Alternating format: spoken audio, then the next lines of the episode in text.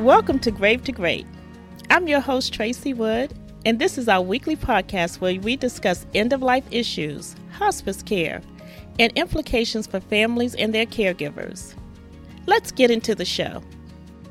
Hi, welcome to another episode of Grave to Great. I have the pleasure of being here with Gwendolyn Jones today. Gwen, Hello. how are you? I'm good. Thank you for having me. Oh, absolutely.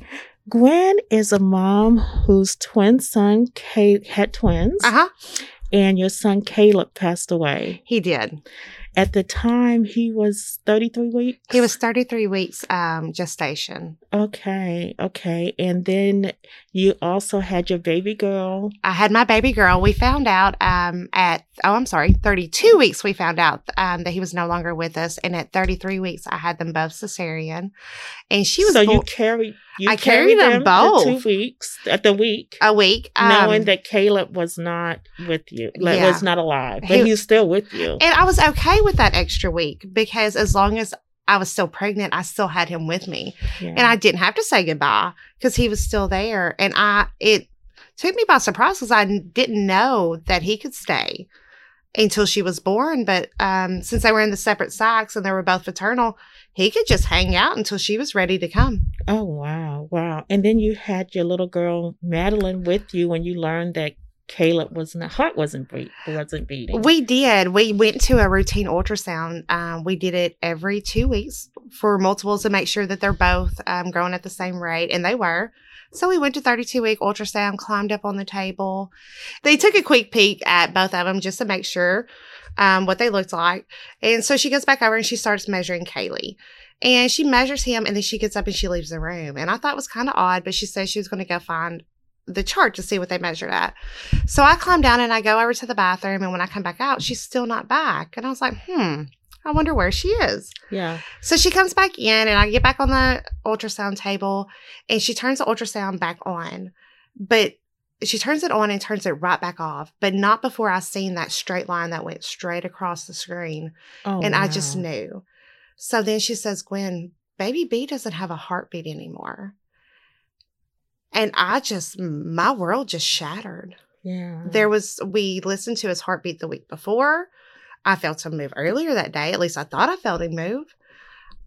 I was just devastated. And she was there with us. She loved seeing the babies on the ultrasound because they were both so different. Um, Kaylee was always the rowdy one. She would run up and down and flip in circles. And Caleb was a chill one. He would just kind of stay put. And we always got the most beautiful pictures of him. He was just chill. yeah, So here she was, and that was just uncensored, raw truth. yeah. And there Yeah. was no way that I could take back the news we just heard. She heard it as well as we did. So, so how did she react? And your husband was with you too. My husband was with me. I was looking, so we're in this little bitty room, and he is on my right side, and I just look over at him. And his face just said it all. It was horror. It was just grief. He he didn't know what to do. He didn't know what to say. And Madeline is sitting across from me. And she already has tears running down her face. And she says, Mommy, what's wrong with Caleb? What's wrong with brother? She knew something was wrong, even though she may have not understood or heard what the doctor said. She knew something was wrong. So the nurse asked me, she says, Do you want me to take her out and give y'all some time? And like everything else in her little life, I've been very open and upfront with her. So I was like, Get me off this table and I'm going to tell her. Mm-hmm. So I go over and I just grab her in my arms and I'm like, Caleb doesn't have a heartbeat anymore. Caleb is no longer with us. He's in heaven with Jesus. And the sound that came out of her is the most horrific Mm. scream I've ever heard. It was just Mm. pure heartbreak because she didn't understand what was going on. I didn't understand what was going on. We came, we expected that, you know, we were going to see him just like we've seen him every other two weeks. You expected a great doctor's visit. Yes, just, you know, we were enjoying the time that we had together with her before these bouncing babies come in and, you know, Yeah. make us busy. And that's not what happened at all. So you know, I shared with you that, you know, I had a similar experience and there's nothing like, you know, the loss of a child. Right. You, there's nothing, nothing like it. You can't describe it. Only people that have been through it can even imagine what that feels like. Right. But I know that one of the questions that may be difficult for you is when people ask you, how many children do you have? That how do is- you answer that question? And- It depends on where I'm at emotionally that day and who I meet. If I'm meeting a random stranger at the supermarket and we're just chit chatting, I'm probably going to say I have two kids. But if I meet somebody that I'm going to meet again or that's going to be a part of my life at some point, I always tell them that I have three kids. I have two earth side and one on the other side of heaven that's waiting on me. And especially whenever we start talking about twins yeah. multiples are crazily common these days. So um, we talk about twins a lot. I'm a twin. My twin has twins.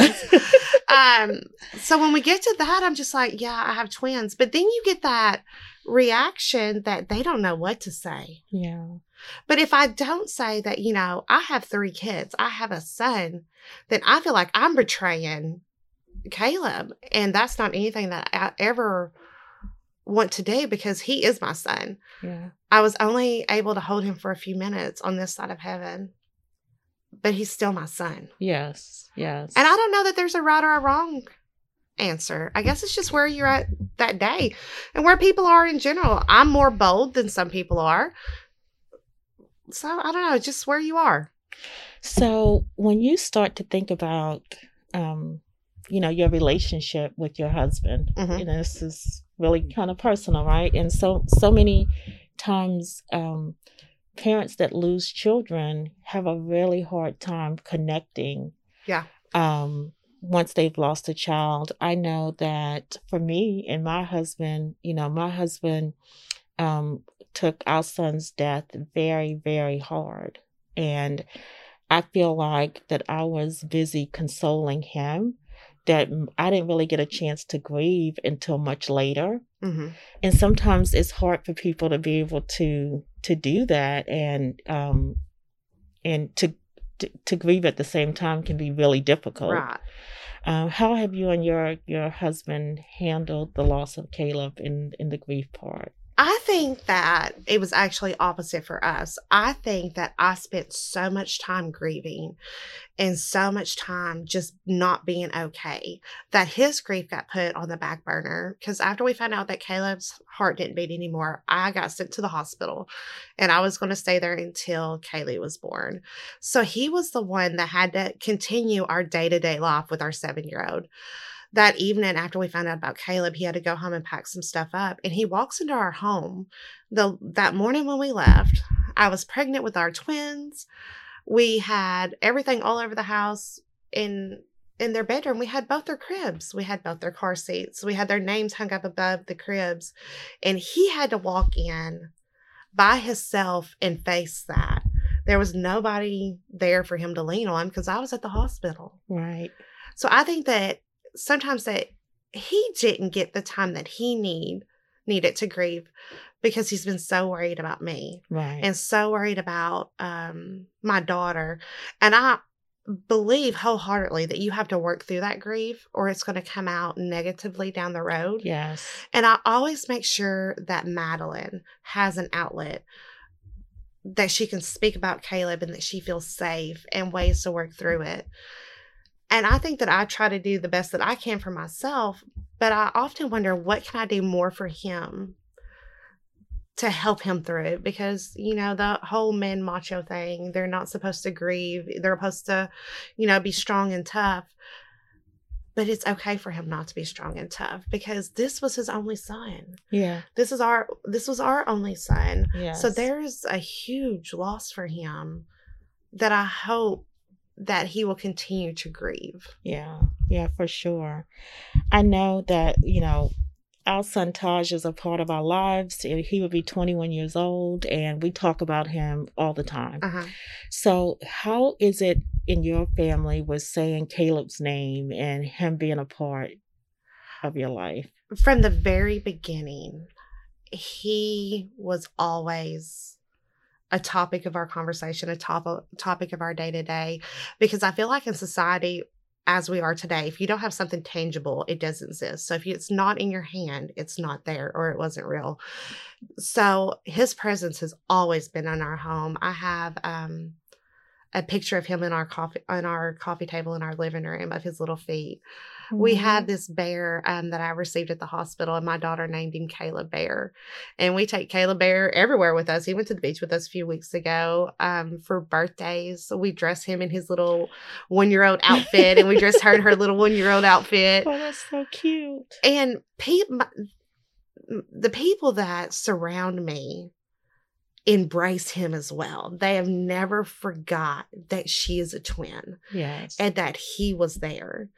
Um, so we just continue to talk about him. Um, and like you said earlier, you know, you think about what they would be doing or what they would be into. You know, Kaylee would be running around being crazy. And I'm like, yep, your brother would have been the calm one. Yes. So we just keep him alive. We keep him present. We try to include him in everything that we do. So, were there some helpful things that people said to you after Caleb died, or was there things that were not so helpful? Oh, there were some really dumb comments, but they had good intentions. Um, the one that I cringe at is, well, at least you have her. And my thought on that is she is my daily reminder of what I do not have. Yeah there's no there's no escaping that. She's there 24 hours a day. Yes. I think I think, you know, for for me, the one that makes me cringe is people would say, "Oh, you can have another one." Yeah. I'm like, you can't. You can't have another. You can't never. I can never have another Taj. No, you know that can't replace that. He he is who he is yeah. and and was. So, I think that you, you're right. There are good intentions, but oh and my gosh, me as a mother, I would never want to replace him or his memory because as tragic and as hurtful and confusion confusing as his life was, his short little life, it was very important to me. Yes. And his life meant it meant the world to me. So I would never want to take that part of my story away or take that part of his story away. Yeah. Yeah. So, you know, it is it's been how old is she's 18 months. Okay. So it's been 18 months, mm-hmm. right? And you and the baby and Madeline, your husband, y'all are y'all are beginning to thrive again and have life again. We are. So how did you go from that grave moment to great? How did you go from grave to great again? I consciously choose every day to be joyful and to put a purpose with the pain. Um, because me wallowing in it and me feeling sorry for myself doesn't help anybody. So I guess my mission now in life is to educate everybody that I see that there's so many babies that were born every day that we remember as their mothers, but society doesn't know them. Yes. Um so I choose joy. I choose to honor him and to remember him happily and some days that's very, very hard. Yeah, I can imagine. I, I don't have to imagine. I know. Yeah. Yeah. So that's, yeah. we're just one day at a time. Every day is different. Every, some days are harder than the next, depending on where my grief is or where my husband's grief is or mm-hmm. how tired we are, how chaotic it is. Sometimes it's a little bit easier to just kind of make it day by day. And then other days, you just stop and you just cry in the car and you listen to that music and you pray and you do whatever has to make you you do to get through that moment and that time and know that there's love after loss. Yes. And you have to choose the love. You know, for me too, I had to give myself permission to feel joy again. Yeah. I have been sad for so long.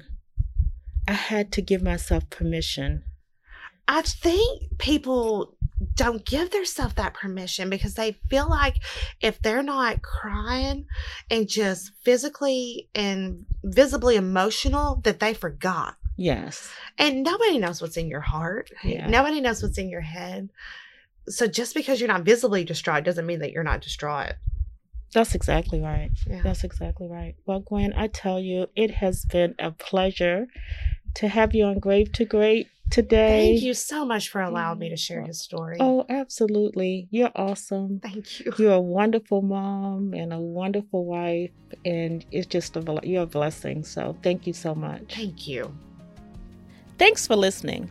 To keep up to date with our future episodes, head on over to gravetogreat.com and be sure to give us a review of your favorite podcast app. We'll be back with a new episode next week. See you then.